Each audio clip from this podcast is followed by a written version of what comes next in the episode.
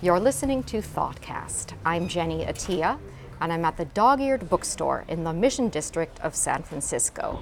Kate Rosenberger, the owner of Dog Eared and other independent bookstores nearby, like Phoenix and Red Hill Books, has chosen a poem by the poet Charles Simic called Gray Headed Schoolchildren.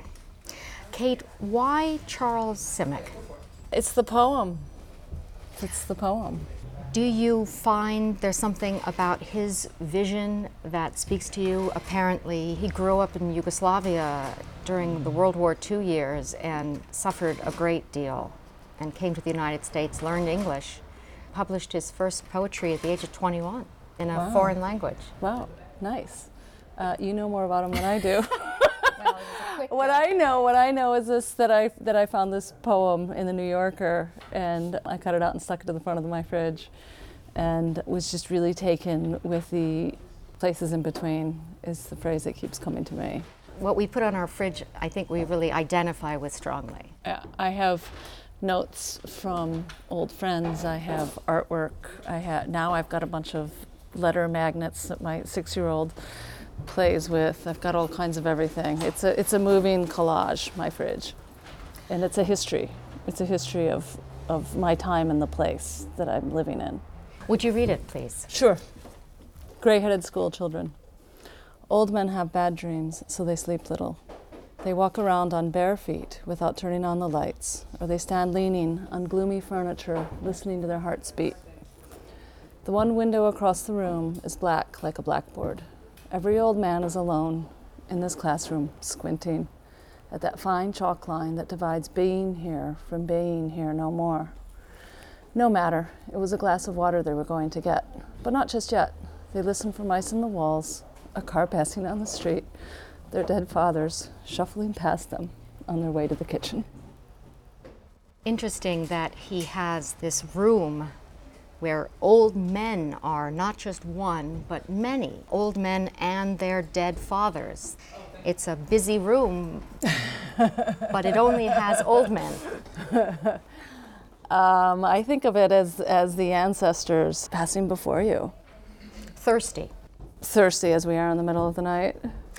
There's something about an old man in the middle of the night, probably in his pajamas. In this case, Charles Simic imagines him barefoot, not in cloppy slippers or something. Mm, mm. That speaks to us all, I think. Mm, We've all seen it. Yes, and I'm not an old man, but I, I've done it. Well, I'm 50. I've got the insomnia from time to time, and you do. You wander your house at night and you listen. The old men in this poem are really not happy. I can't help but think that if it was an old woman, if they were old women, it would be a different kind of poem. Hmm. There's something extremely lonely hmm. about an old man alone in a room. Are we doing a gender divide here? I'm only asking the question. I'm curious what you think about that. I think what calls to me about the poem is my father's crossing. As far as whether it's an old woman or an old man, a, a woman might have put slippers on, really. Um, and I see her perhaps more in a bathrobe, um, and a man more in jammies. But who knows what the author's intent is? At the best of times, I think we take what calls to us from a piece of work, whether it's a poem or a story or, or a painting, and we go from there and um, make it our own. In the poem, Charles Simic seems to be transforming this dark, gloomy room into a classroom. Yeah. It's in this classroom that the old men look at this chalkboard where there's Yeah. a line that divides the living from the dead. Yeah. I think it's the lessons we've learned as we reach the end of our lives. You know, I was, I was spending some time with a friend recently who's had a hard time and who's been doing a lot of meditating and a lot of Buddhist introspection. And she was saying that it takes 20 years to be born and 10 years to die.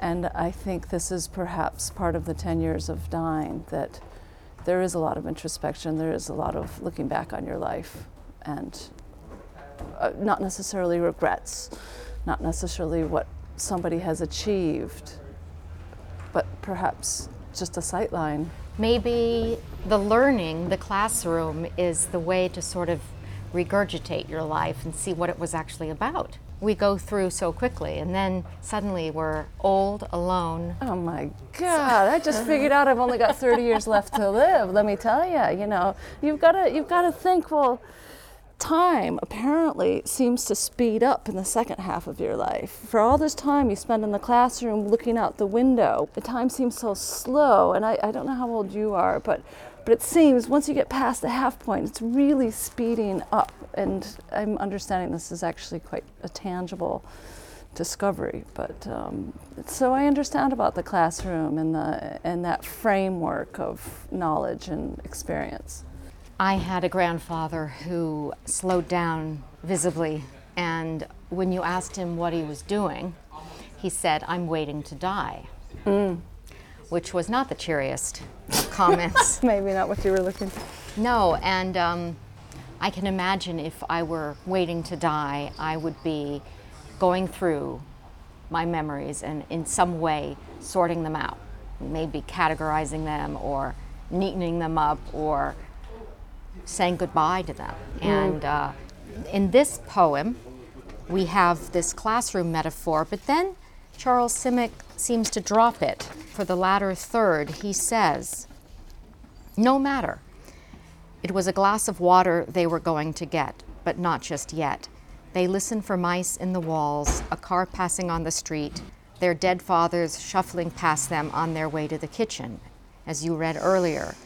But I feel like we've left the classroom now. We're, mm. we're in some kind of transitory place, a mm. hallway, a, mm. a way to the kitchen, a way to the bedroom, but not either. And uh, it's kind of spooky. Dead fathers, mice in the walls, a car passing, it's dark. I think to me it speaks of, of the in between that I referenced before, of the being here and the being here no more, and, and it doesn't necessarily matter.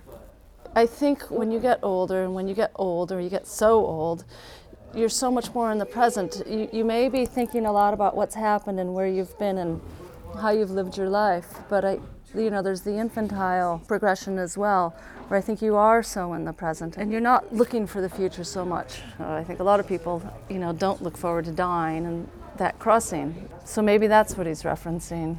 What I've learned about Charles Simic is that critics call him somewhat transparent in his poetry, uh, and I would have to agree that you understand what he's saying in the poem. Yeah. Yeah. You don't have to get out a thesaurus or a history book to Right. figure it out. right. Uh, Just to come full circle here, I asked you to think of a book, a poem, a play, a piece of literature that meant something to you, Yeah. that was important to you, and Yeah. you chose this Charles Simic poem. Are we still, as a culture, turning to the written word for meaning?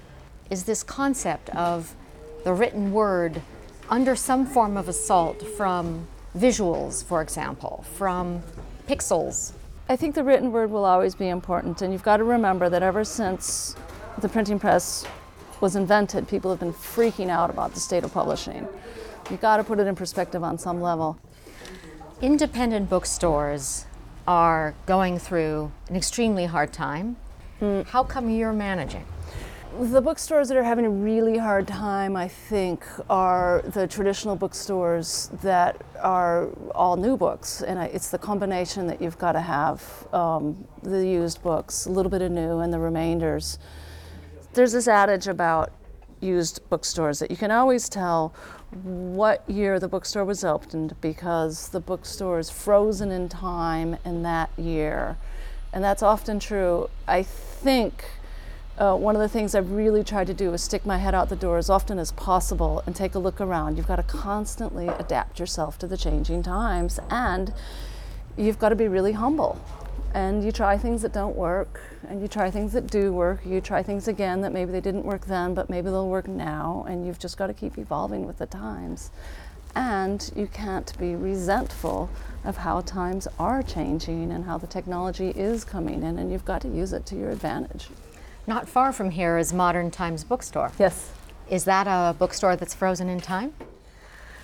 Well, you know, we all love each other. We're all good neighbors. Um, and I'm very happily next to Modern Times, Borderlands, uh, specialty store, and 826 Valencia, the pirate shop, otherwise known as the pirate shop, Dave Eggers Enterprise. And it's a wonderful cluster here of bookstores, and the more the merrier of people coming to the area to look for stuff.